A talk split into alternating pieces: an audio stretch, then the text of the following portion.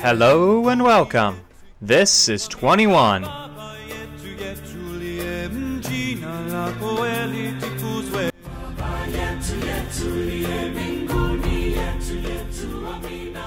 Episode 12.1.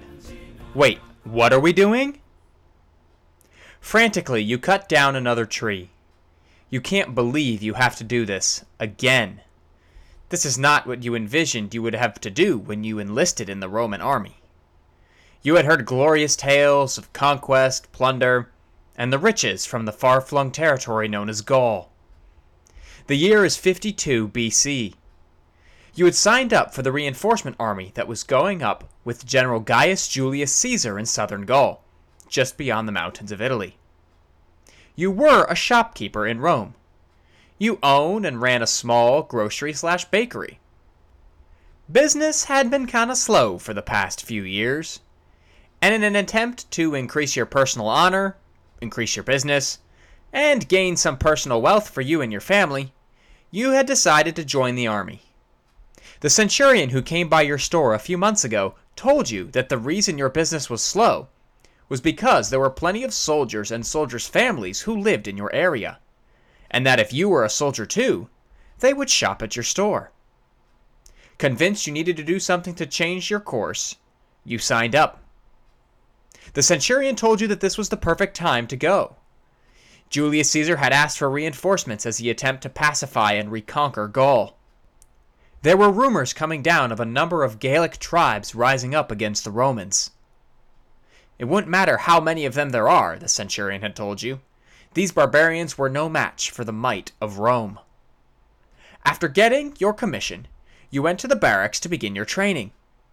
You were going to be an archer, as your bad knee wouldn't allow you to be a traditional legionary.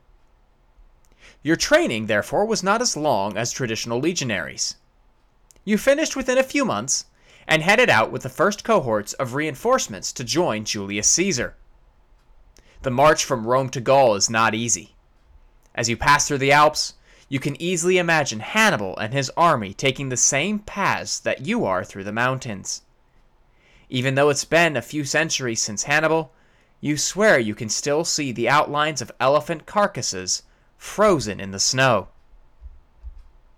About a decade has passed, and now you're here, wondering if it's just your imagination again, as you frantically try to build another wall, this time around yourselves. This has to be the craziest decision in military history, you think to yourself. This is turning into a siege within a siege. Whose will, hunger, or thirst is going to break first? The Gauls in the city you're besieging? Yours and the Romans? Over the next week, the Roman army finishes the wall surrounding your camp. You look around you, and you wonder if this is truly one of the weirdest sights ever to befall man. To your left is a wall, and to your right is another wall. The space in between is your world for the foreseeable future. Now, it has become a life and death situation if it wasn't already. With the relieving Gallic army on the outside of the outer wall, and the other Gallic army trapped in the city inside the inner wall, you wonder how history will view this event. How your future generations will see you and your sacrifice. Will they see it as a momentous Roman military victory? Or as a moment of madness that cost countless Roman lives and kept the war in Gaul continuing for years, if not decades, to come. This moment of madness was ordered by Julius Caesar and is the twelfth wonder of the ancient world the walls around Alesia. Now, those of you who know your Roman or even military history probably know about the Battle of Alesia. It's one of the most famous battles in history, most notably for the walls that Julius Caesar ordered around the city and then his army. But before we get ahead of ourselves, as always, context first.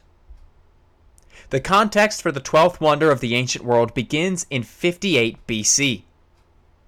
In 58 BC, a number of Gallic tribes in Gaul rebelled against Rome, and tried to throw the Roman army out. This rebellion caught the Romans, and Julius Caesar, who was in charge of Gaul, off guard. Julius Caesar was a member of the Triumvirate, one of the three men who ruled Rome. He ruled alongside Crassus and Pompey. This style of leadership for Rome was something brand new, and as such, caused all sorts of political turmoil in Rome.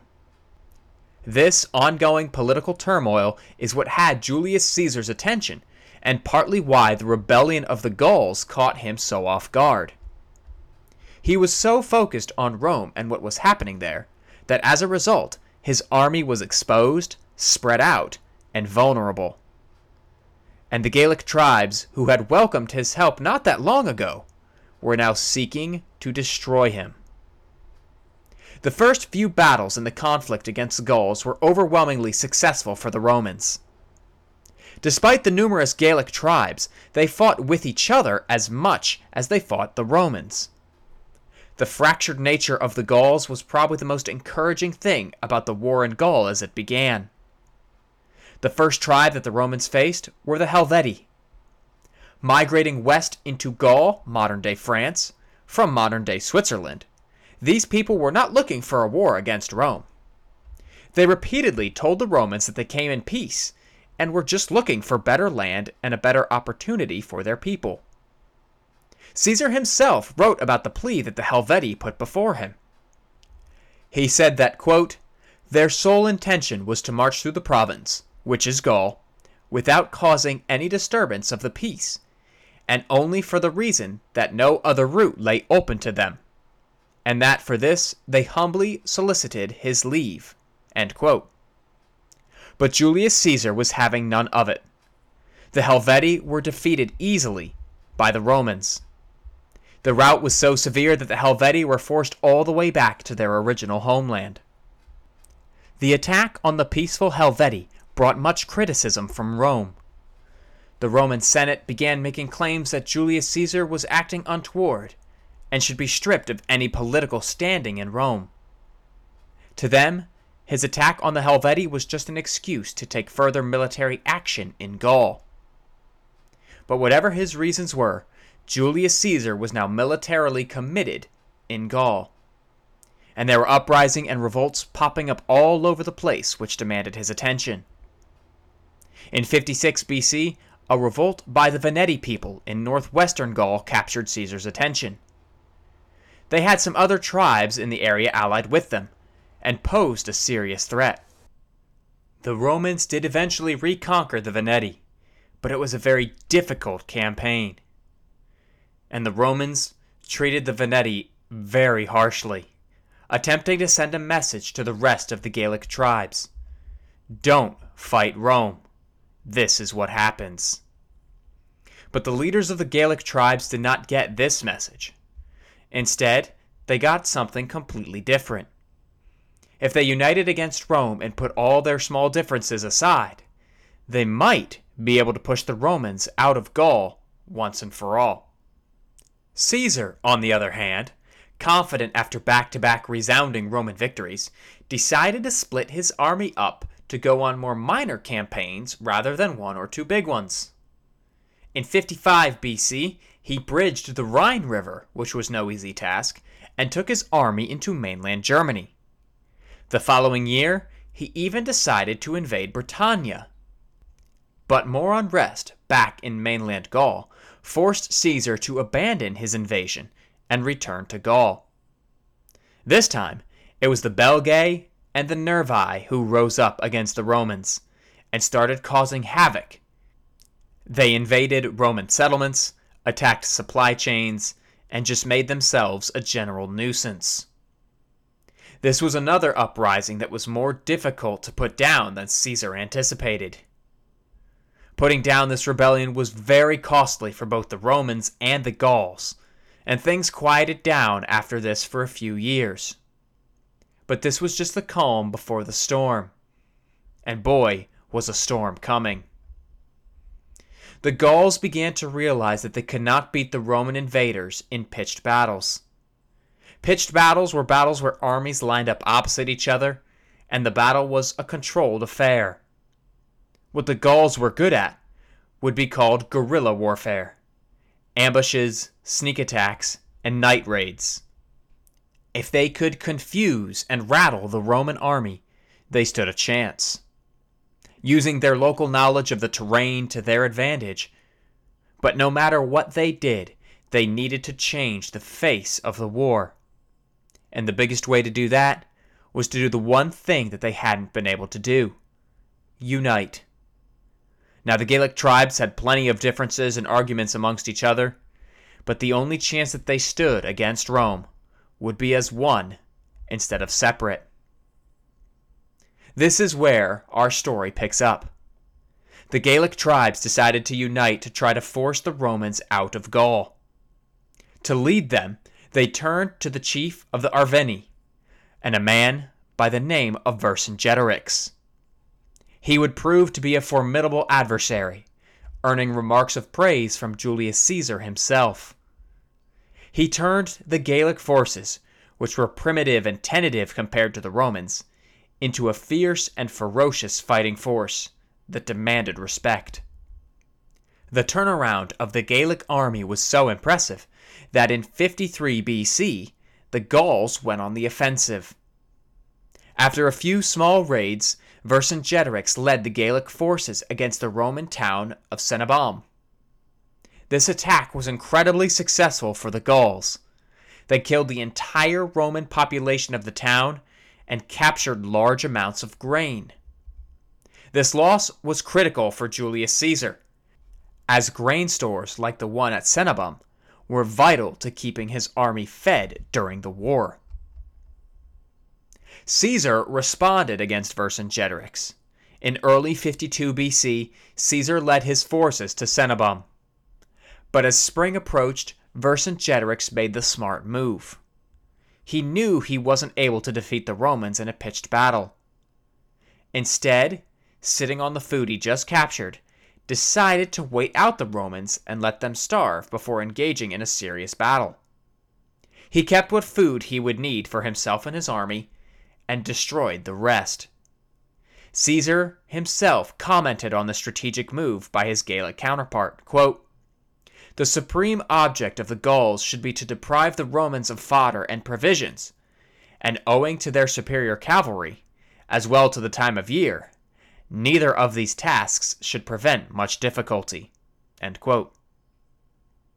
Throughout the spring of 52 BC, Caesar and his legions went from town to town in a desperate search for food and supplies. They sacked several Gallic towns and took whatever provisions they found.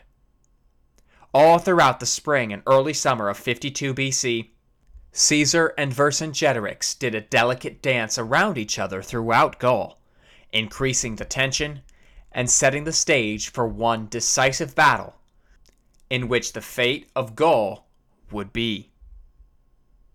This battle would happen at the Gallic city of Alesia. Alesia was a hilltop city in north central modern day France. The situation at Alesia was increasingly desperate but promising for Vercingetorix and the Gauls, and the opposite for the Romans. Vercingetorix and his men now found themselves in need of provisions after the Romans had run around and cleaned out a number of smaller Gallic towns. But in the good news department for Vercingetorix, a number of Gallic tribes who had previously been allied with Rome had decided to switch sides. So now, Vercingetorix had access to more men and provisions, more than enough to defeat the Romans. There was only one problem. He and his army were already inside Alesia, and the Romans were on the outside. The stage was being set for not only one of the largest battles in the ancient world, but for one of the most important. If Rome could be defeated here, Gaul would forever pose a threat to Rome as long as it remained unconquered. Now, the number of troops for both sides in this encounter were massive. Both men had gathered their full forces at Alesia. The Romans had anywhere from 50,000 to 70,000 men. but they were up against an army of 80,000 Gallic troops, reinforced by 15,000 cavalry. Alesia would not be an easy nut to crack for the Roman siege.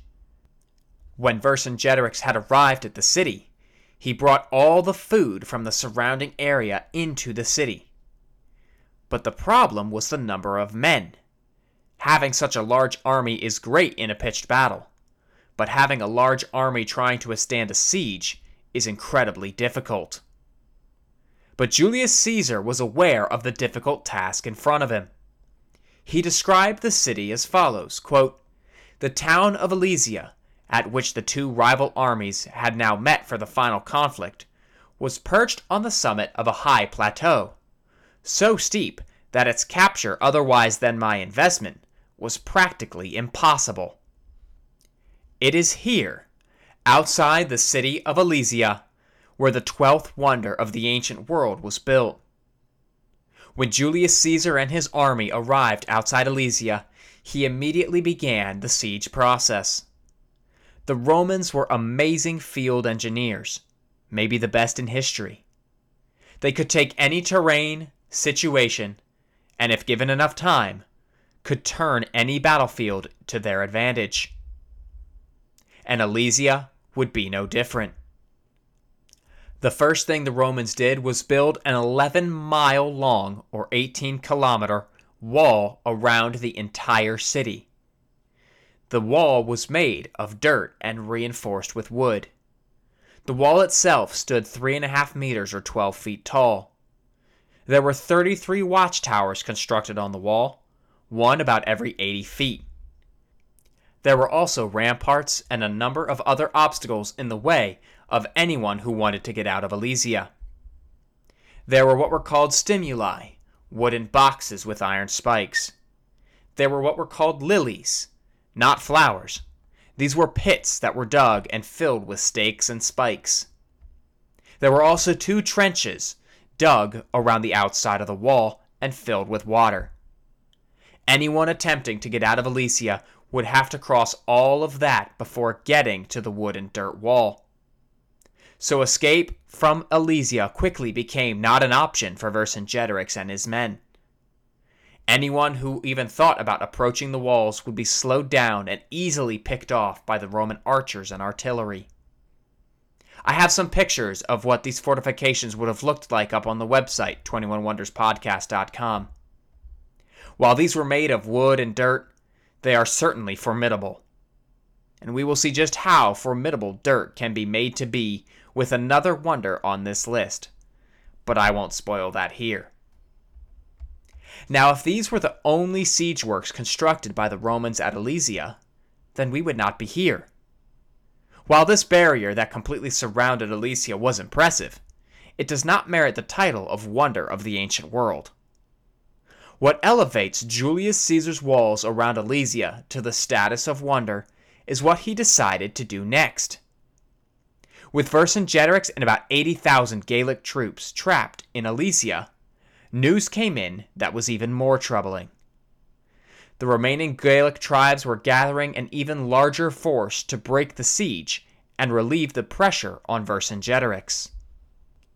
Julius Caesar himself claimed that up to 250,000 men were on their way to Alesia to lift the siege. While this number seems a little high, it is no doubt a large number that did come to relieve the city.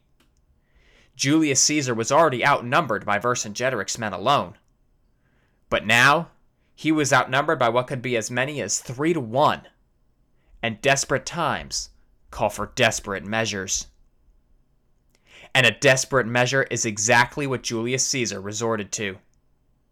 As the Gallic relief army approached, he told his men to build a second wall. This time, around them, entrapping them between the two sets of walls. The second wall was 22 and a half kilometers or 14 miles long and went around the entire Roman position around the city. There was plenty of room to maneuver between the walls, though. When the relief army got there, if they tried to attack a particular spot, men and equipment could be moved with relative ease to the attack spot. In front of this outside wall, he did the same thing he did with the interior wall. He dug ditches, filled them with water, he dug pits, filled them with spikes, and did anything else he could to slow down an assault. With both walls complete, Julius Caesar did the only thing he could do now wait. He had more supplies than Vercingetorix and the Gauls trapped in Alesia. But if the Romans ran out of supplies, or if the Gallic relief army breached the walls, then this would all be for nothing. Caesar knew that his life, the life of his men, and maybe more importantly to him, his political career, were there, trapped within the walls outside Alesia with him. I can only imagine the look on the faces of the Gallic Relief Army leaders when their scouts reported back to them what awaited them. Siege works were to be expected, but this was frankly ridiculous. A double wall with the enemy in the middle. This is the only time in history that I am aware of where the besieger became the besieged. With such a large relief army, the thing which any normal military commander would do would be to break off the siege and head for safer ground, where he could await reinforcement of his own. But not Julius Caesar. This must have seemed like madness to the Gauls both inside and outside Alesia, and even to Julius Caesar's own men trapped between the walls. But it would turn out to be a stroke of genius, and would propel Julius Caesar into stardom and rock the Roman Republic so hard that it would reshape Western civilization as we know it. Julius Caesar's walls around Alesia were some of the most impressive fortifications and siege works ever built. They were built in the field, which makes them even more impressive. They were not planned out or allocated for. The Romans arrived outside Alesia, assessed the situation, and decided this was the best course. Frankly, to wall yourself in being the best course, I would hate to imagine that scenario. And had the Romans been soundly defeated, we would not be here either. But instead, we are here as the resulting battle would be a miraculous Roman triumph. But we will cover the resulting Battle of Alesia next week. This moment of madness, trapping his army between two walls, would end up in history as one of the boldest moves that paid off and launched Julius Caesar into a world changing career.